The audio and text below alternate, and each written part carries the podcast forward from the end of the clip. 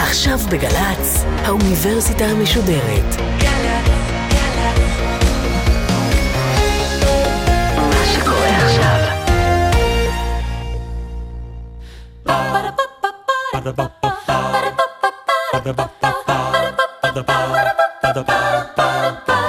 האוניברסיטה המשודרת מציגה מסע סביב רעיון, והסמסטר בחירה, והפעם הפרופסור אייל וינטר מהמרכז לחקר הרציונליות באוניברסיטה העברית על בחירות פוליטיות. עורכת ראשית מאיה גאייר.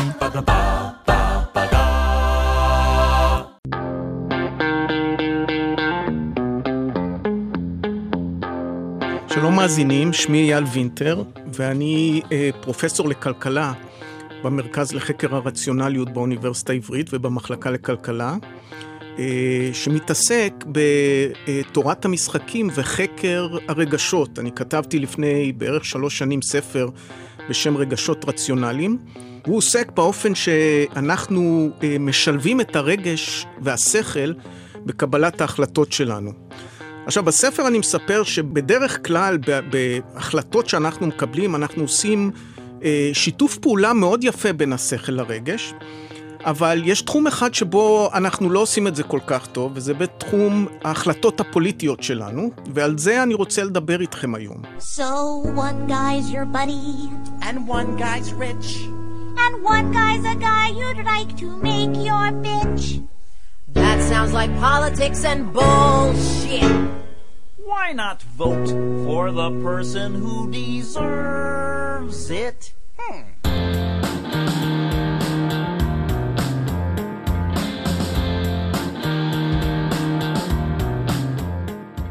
אני אתחיל בסיפור ששמעתי מאבא שלי. אבא שלי גדל בגרמניה בתחילת השלטון הנאצי.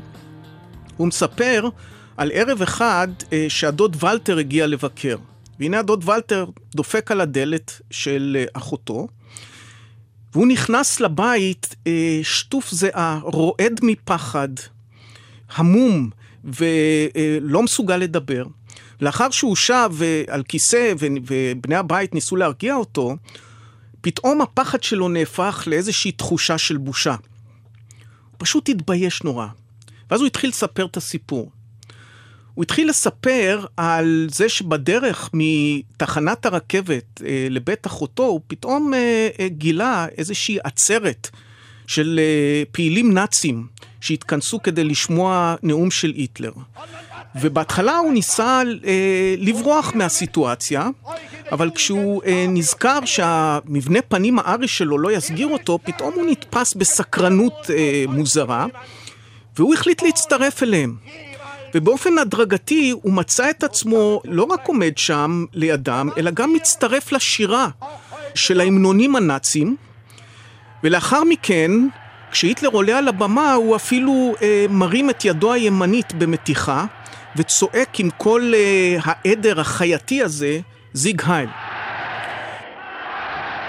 זוהי דוגמה אולי קצת קיצונית, שבה הרגש עובד באופן הפוך לשכל בסיטואציה פוליטית.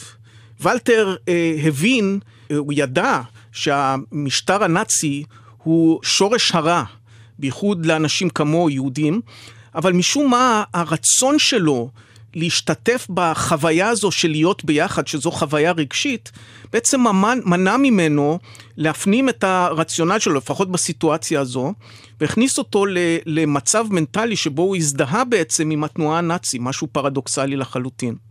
בניגוד להחלטות אחרות שאנחנו עושים בחיים, או לבחירות אחרות, בבחירות הפוליטיות שלנו, בעיקר משמש הרגש, ומעט מאוד השכל, לקבלת החלטות. ועל זה אני רוצה אה, להרחיב.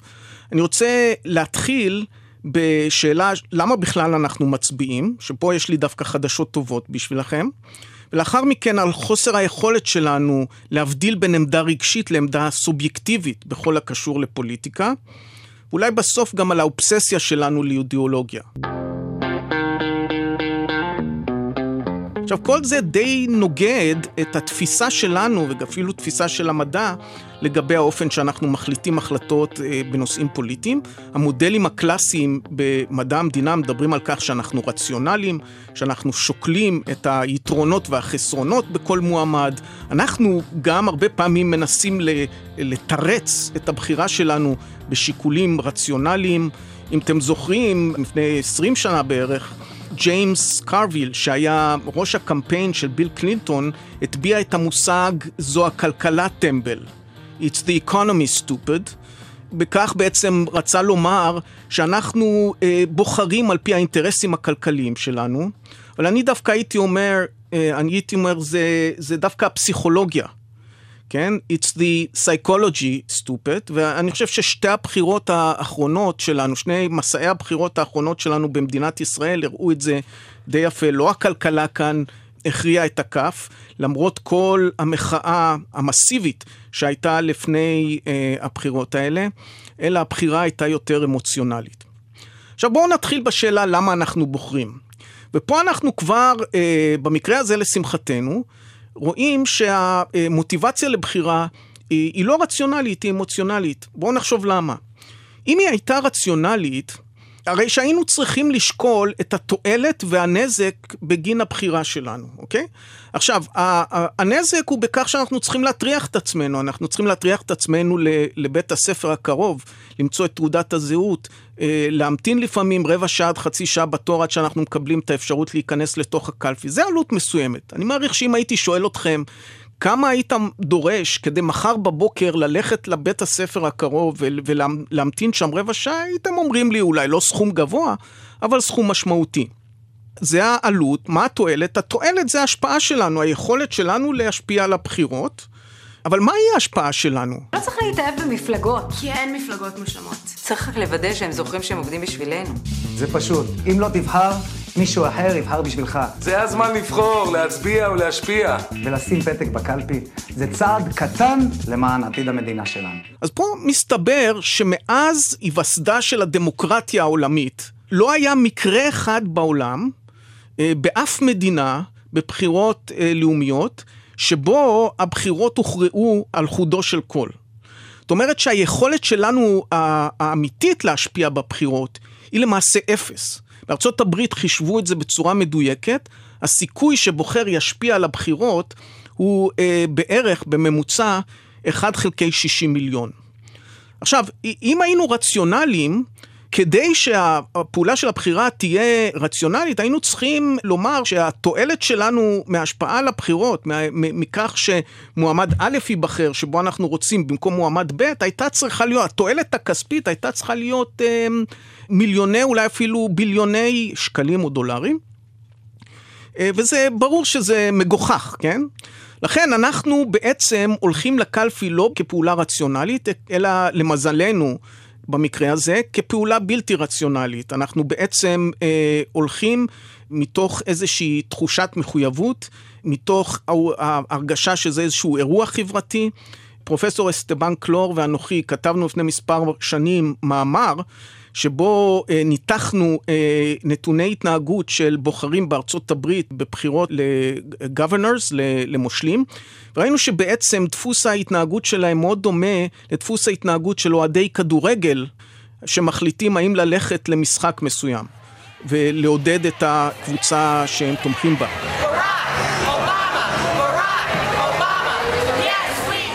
בדרך כלל באים יותר כאשר המשחק הוא צמוד, בכוחות צמודים, ובדרך כלל מגיעים יותר מאותה קבוצה שיש לה טיפה סיכוי יותר לנצח, כן? וכך גם בבחירות. לכן, מה שמביא אותנו לקלפי הוא לא רציונליות, אלא יותר תחושה אמוציונלית.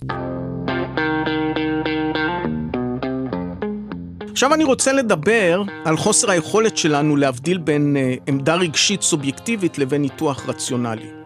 אז לעדויות המחקריות שיש לנו בעניין זה, מתווספות בשנים האחרונות עדויות אולי אפילו יותר מפתיעות, וזו העובדה שהבחירה הפוליטית שלנו לא מתחילה, לא נקבעת ביום היוולדנו, אלא אפילו תשעה חודשים קודם לכן. בשלב שבו נקבע הפרופיל הגנטי שלנו. זה לא המצב שבו, לא מדובר על כך שיש גן להיות שמאלני וגן להיות ימני, ולא צריך לעבור מוטציה גנטית כדי לעבור מתמיכה במערך לתמיכה בליכוד או ההפך, אבל חלק אה, מהבחירה הפוליטית שלנו נקבע על ידי הגנטיקה שלנו, וזה למעשה לא כל כך מפתיע. שבוע שעבר הייתי פה, קיבלתי פה נאומים חוצבים על זה שהדרום הספיק לו, והדרום נמאס לו, וביבי הולך לשלם את המחירים. זה בדרך, אפשר לעשות משהו אחר. אם חושבים על כך שתכונות אופי שלנו נקבעות על ידי הגנטיקה שלנו, ולוקחים בחשבון שתכונות האופי שלנו משפיעות גם על הבחירה הפוליטית שלנו, אז הדבר הזה נשמע הרבה יותר סביר. לדוגמה, הגנטיקה שלנו משפיעה בצורה מסוימת על השאלה האם אנחנו רואים את עצמנו כחלק מקבוצה, והאם אנחנו קונפורמיסטים, או שאנחנו אינדיבידואליסטים, מרדנים. במקרה הראשון תהיה ל- ל- לאנשים נטייה, נאמר נטייה סטטיסטית, לא הכרחית, אבל נטייה לבחור במפלגה ימנית, ואם מבנה האופי הוא יותר אינדיבידואליסטי ומרדני, צפוי יותר שהאדם ייקח בחשבון או יתייחס יותר לנושאים כמו זכויות פרט וביטוי עצמי, מאשר לתמיכה ב- בלאומנות או לאומיות בצד הפוליטי. עכשיו, בעוד שבתחומי יום-יום, אנחנו מסוגלים להבדיל די טוב בין הרצונות, המאוויים שלנו לבין המציאות, אנחנו לא עושים את זה כל כך טוב אה, בתחום הפוליטי. בתחום האישי, אנחנו יכולים למצוא הרבה אנשים, לדוגמה, שמעשנים סיגריות, והם יגידו בצורה חד משמעית, אה, שהם יודעים שזה לא בריא, לא בריא להם, שזה גורם נזק בריאותי, ואף על פי כן הם, הם נהנים לעשות את זה, הם רוצים לעשות את זה, ו- ויש להם דיסוננס בין המציאות לבין הרצון שלהם לעשן. בפוליטיקה זה הרבה הרבה יותר נדיר, או כמעט לא קיים. תנסו לחשוב לדוגמה על עמדה פוליטית ימנית, וזה קיים גם בשמאל, אני אביא דוגמאות גם בצד השני. כל עמדה פוליטית, וגם עמדה פוליטית ימני, יש בה אספקט של מוסר, שבא ממקור יותר רגשי, לדוגמה, יישוב הארץ זה צו אלוהי שצריך לקיים, לא חשוב מה, ואספקט אה, רציונלי, האם, האם זה טוב לביטחון ישראל, נניח אה, החזקת השטחים, האם זה טוב לביטחון ישראל או רע לביטחון ישראל, האם זה טוב לרווחת תושבי המדינה או, או, או, או שזה פוגע ברווחתם. אין כמעט אנשים שיחזיקו בעמדה או שיאמרו על עצמם, כן, אני יודע שהחזקת השטחים היא רעה לביטחון מדינת ישראל, שהיא פוגעת אה, באורח החיים של תושבי מדינת ישראל, אבל מה לעשות, אני, יש לי את האמונה הזו, ואני אתנגד להחזרת שטחים, משום שזה צו אלוהים, משום שזה תחושת, ה, אה, תחושת הבטן שלי, משום שזה איפה שנמצאות הרגשות שלי. כך גם אה, בשמאל. אנחנו כמעט לא נמצא אנשים שיאמרו, אני מאמין אה, שכיבוש זה מה שיחזיק את ביטחון מדינת ישראל, ואם, ואם נפסיק את הכיבוש אנחנו נהיה במצב ביטחוני רעוע, ויפגע גם בכלכלה שלנו, אה, אבל מה לעשות, אני מאמין שכיבוש זה דבר רע מיסודו מבחינה מוסרית, ולכן אני בעד סיום הכיבוש מהאספקט המוסרי, למרות שהוא פוגע באזרחי מדינת ישראל. אין כמעט תופעות כאלה, ההפך, אנחנו מנסים לגבות את הרגשות שלנו, את העמדות המוסריות שלנו בעובדות, בבחירה סלקטיבית של עובדות, ויש על כך אה, עדויות רבות, אני אתן אה, כמה מהם.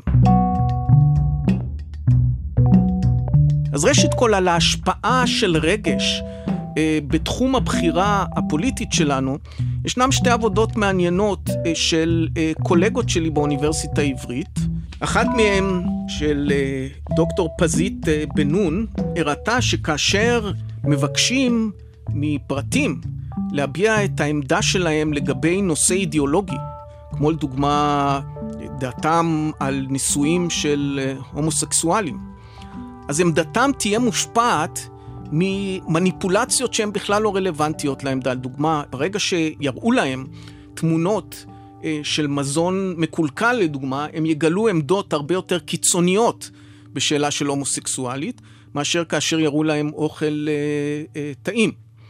אה, פרופסור רן חסין אמיתי, מהמרכז לחקר הרציונליות, הראה גם תופעה מעניינת. העמדה הפוליטית של בוחרים, הוא בדק את זה גם פה בארץ וגם בארצות הברית, מושפעת מגירויים סבנימילליים שמפעילים עליהם. דוגמה, הוא לקח נבדקים, והראה להם לפני שהוא תשאל אותם, תמונות לשברירי שנייה של דגל ישראל, וגם בארצות הברית של דגל ארצות הברית, והוא ראה שאותו דגל שהם בכלל לא שמו אליו לב, משפיע על העמדות הפוליטיות שלהם, נעשו, הסיע את העמדות הפוליטיות שלהם כלפי המרכז, ולכן זה נותן לנו אינדיקציה שיש מרכיב מאוד חזק של אי-רציונליות בבחירה של בוחרים. דוגמה אחרת שהיא מעניינת בפני עצמה, היא מחקר שבו התבקשו סטודנטים בתחילה לחוות את דעתם בסוג, בשתי סוגיות אה, פוליטיות, האחת מהם בארצות הברית, פיקוח אה, נשק, והשנייה, אה, מה שנקרא affirmative action, קידום של מיעוטים באוניברסיטאות ובמקומות עבודה, ולאחר שעמדותיהם נרשמו, אמרו להם, אוקיי, בואו חבר'ה עכשיו, אנחנו רוצים, שמענו את העמדות שלכם, אנחנו עכשיו רוצים לבקש ממכם משימה, אנחנו ניתן לכם רשימה של ארגומנטים של לוביסטים ידועים בארצות הברית, בעד ונגד הנושאים האלה, ואנחנו רק רוצים לבקש מכם שאתם תדרגו אותם לפי האיכויות שלהם.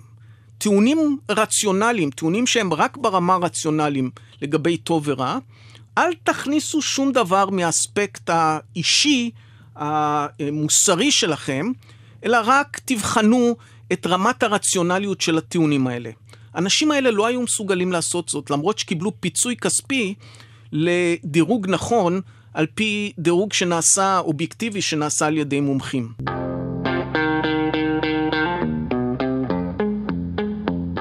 הנושא השלישי שאני רוצה לדבר בו, זה האובססיה שלנו לאידיאולוגיה. אנחנו מחפשים מנהיגים אידיאולוגיים. תראו לעצמכם מנהיג שהיה מציג את מועמדותו לראשות ממשלה, והיה בא ואומר לציבור, תשמעו, אני לא שמאל ואני לא ימין, אין לי עמדה פוליטית בעצם בשום נושא, אלא אני הולך להחליט בכל נושא, על פי הניסיון שלי ועל פי הכישורים שלי, באופן שהוא יהיה ספציפי לאותו נושא.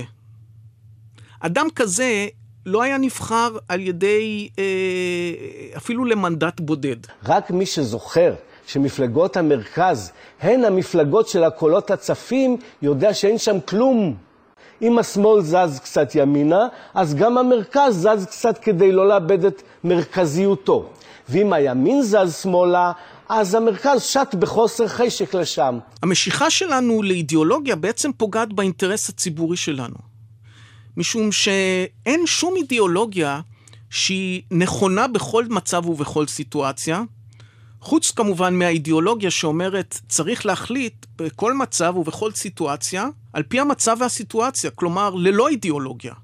אין אה, מדי פעם הסוגיה שעומדת לפתחנו, התשובה הנכונה לה היא עמדה ימנית, ומדי פעם התשובה הנכונה לה היא עמדה שמאלית. ברגע שאנחנו מגלים כמיהה למנהיג אידיאולוגי, אנחנו בעצם קושרים את ידיו מאחורי הגב. אנחנו אומרים לו, גם כאשר, לדוגמה, העמדה הנכונה תהיה עמדה שמאלנית או שמאלית, אתה מחויב לבחור בעמדה הימנית וההפך. יכול להיות שצריך לחזור לנהל קמפיינים שוב על בסיס הדבר הפשוט שקוראים לו אידיאולוגיה. עם אידיאולוגיה, כן, הולכים למכולת. האידיאולוגיה, יש בה שני מרכיבים.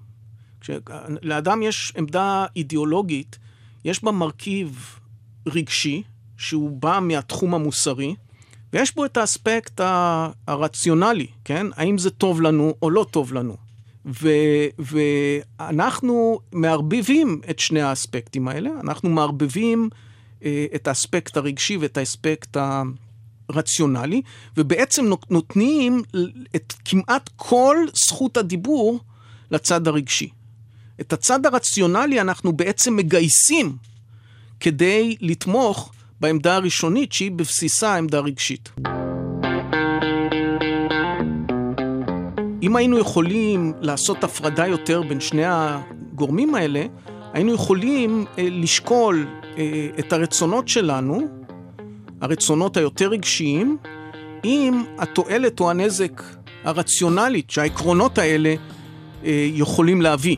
אבל כיוון שאנחנו לא מסוגלים לעשות את זה טוב, כיוון שאנחנו בעצם ברובנו מגייסים את הרציונליות כדי לתמוך ברגש, האידיאולוגיה בהרבה מקרים מגיע, מביאה לתוצאה לא טובה לנו כחברה. מה הסיבה לכמיהה שלנו לאידיאולוגיה? למעשה יש שתי סיבות עיקריות כאן. הסיבה הראשונה קשורה לעובדה שבחירה פוליטית היא דרך למסור מסר לסביבה החברתית שלנו לגבי עצמנו, לגבי העדפות שלנו, לגבי אה, איזה סוג של אנשים אנחנו.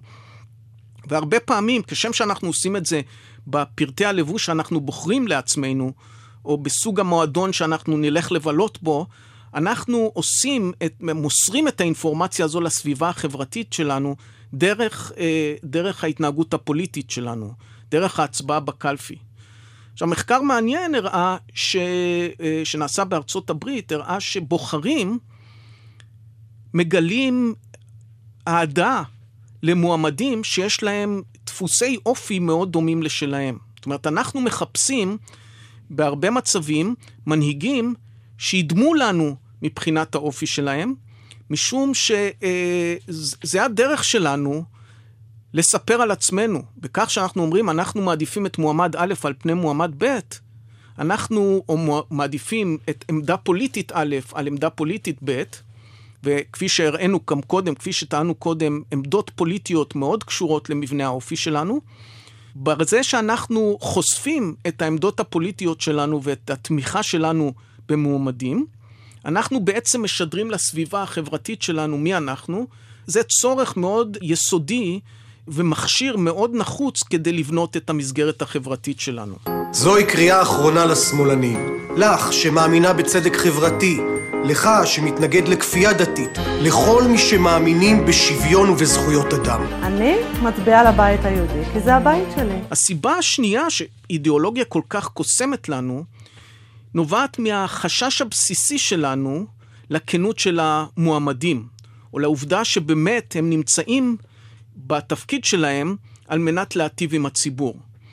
אחת התופעות שצפויות לקרוא, כאשר מועמד באמת יבוא ויגיד, אין לי עמדה פוליטית, אני אעשה, אני אחליט בכל נושא, על פי אה, הנושא עצמו, ועל פי רציונליות מוחלטת.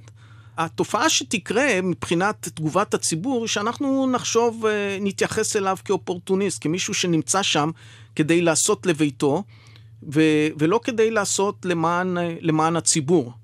ולכן אנחנו מחפשים, או נראה לנו, שאנשים מועמדים שיש להם עמדות פוליטיות חזקות, או עמדות אידיאולוגיות חזקות, הם באים לזירה הפוליטית לא מתוך טובת הנאה אישית, אלא מתוך רצון להשפיע ולקוף את העמדות האידיאולוגיות שלהם על אה, מערכת קבלת ההחלטות בתוך המדינה. זה כמובן אשליה, משום שבניגוד לנו, הפוליטיקאים הם הרבה הרבה יותר רציונליים מאיתנו. מבחינתם, השיקול המרכזי הוא זה להיבחר שוב, וכאשר הם מבינים שהציבור רוצה אידיאולוגיה, הם יכולים בקלות מאוד להיראות אידיאולוגיים, גם כשאידיאולוגיה זה לא התכונה המרכזית שלהם. לבסוף, אני הייתי רוצה אה, לעשות התייחסות היסטורית קצרה לגבי שניים מהסוגיות שדיברתי עליהן בהרצאה. אני רוצה לתת דוגמה די היסטורית, די קיצונית, לחוסר יכולת שלנו להבדיל בין עמדה אידיאולוגית לבין רציונליות. והדוגמה הזו היא המקרה של טרופים ליסנקו, האגרונום המפורסם של סטלין, שעסק בחקר אה, הגדלת יבול החיטה אה, בתקופת אה, השלטון הסובייטי. ליסנקו היה כל כך מאוהב באידיאולוגיה הסוציאליסטית שלו, עד שהוא הצליח למעשה לשכנע את עצמו, ולמעשה גם את ברית המועצות כולה, שבעצם ניתן לחנך את החיטה להפיק יבול מוגבר. כמו שאנחנו יכולים לחנך את הנתינים שלנו, את אזרחי המדינה הסובייטית, כך גם החיטה יכולה להתחנך, לתת תפוקה יותר גבוהה. אבל אנחנו אפילו יכולים לחנך אותה לתת אה, תפוקה טובה יותר בתנאי סביבה קשים של טמפרטורה ולחות. זאת אומרת, אנחנו יכולים להפוך אותה ליותר סבילה. מה שהוא עשה בגולג שלו לחיטה, אפשר לקרוא לזה, הוא התמין זרעי חיטה ספוגים במים עמוק ממש בתוך השלג, בערבות סיביר. הוא למעשה ציפה יחד עם כל אזרחי ברית המועצות ליבול משולש מהרגיל. אנחנו כמובן יכולים לתאר לעצמנו מה קרה. עכשיו נשאלת השאלה, כמובן, האם אנחנו יכולים לשנות את הדומינציה החזקה הזו של רגשות על הבחירה החברתית שלנו, על הבחירה הפוליטית שלנו, ולהיות מסוגלים לבחור בצורה יותר רציונלית? והתשובה לשאלה הזו היא באופן כללי כן. אין איזושהי אסטרטגיה מאוד ברורה איך לעשות את זה, אבל יש, יש הצעה. וההצעה שאני מציע זה פשוט להיות מודע להשפעה של הרגשות על העמדות הפוליטיות שלנו. זאת אומרת, לשאול את עצמנו בכל פעם שאנחנו או מצויים בוויכוח פוליטי, האם ההתעקשות שלנו על עמדה כזו או אחרת נובעת אה, מתחום הרגש, או שיש בה בסיס רציונלי באמת. ואם היא נובע, אם אנחנו, אם אנחנו מגיעים למסקנה, וברגע שאנחנו הופכים את השאלה הזו לשאלה אה, אה, מאוד מוגדרת, יש, יש סיכוי שאנחנו יכולים לתת עליה גם תשובה נכונה. ברגע שאנחנו מגיעים למסקנה שהעמדה הזו היא בעיקר באה מתוך הרגש, אנחנו גם יכולים לשנות אותה, גם בוויכוחים הפוליטיים שלנו, ובסופו של דבר, גם בהחלטה הסופית בקלפי.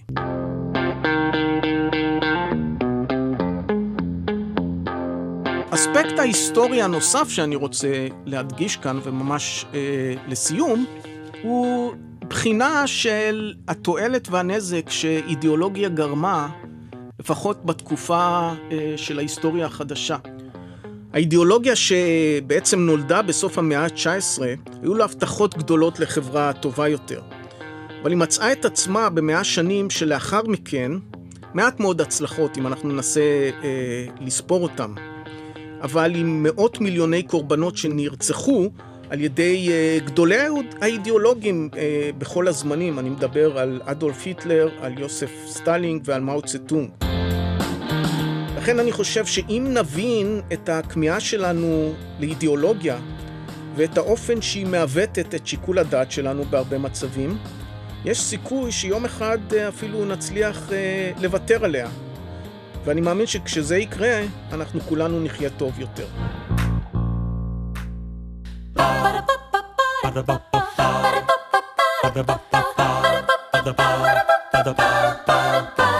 האוניברסיטה המשודרת, מסע סביב רעיון. הפרופסור אייל וינטר מהמרכז לחקר הרציונליות באוניברסיטה העברית על בחירות פוליטיות. עורכת ומפיקה דרור שדות. ביצוע טכני טל וניג. מפיקה ראשית אביגיל קוש. מנהלת תוכן מיה להט-קרמן. האוניברסיטה המשודרת, בכל זמן שתרצו, באתר וביישומון של גל"צ וגם בדף הפייסבוק של האוניברסיטה המשודרת.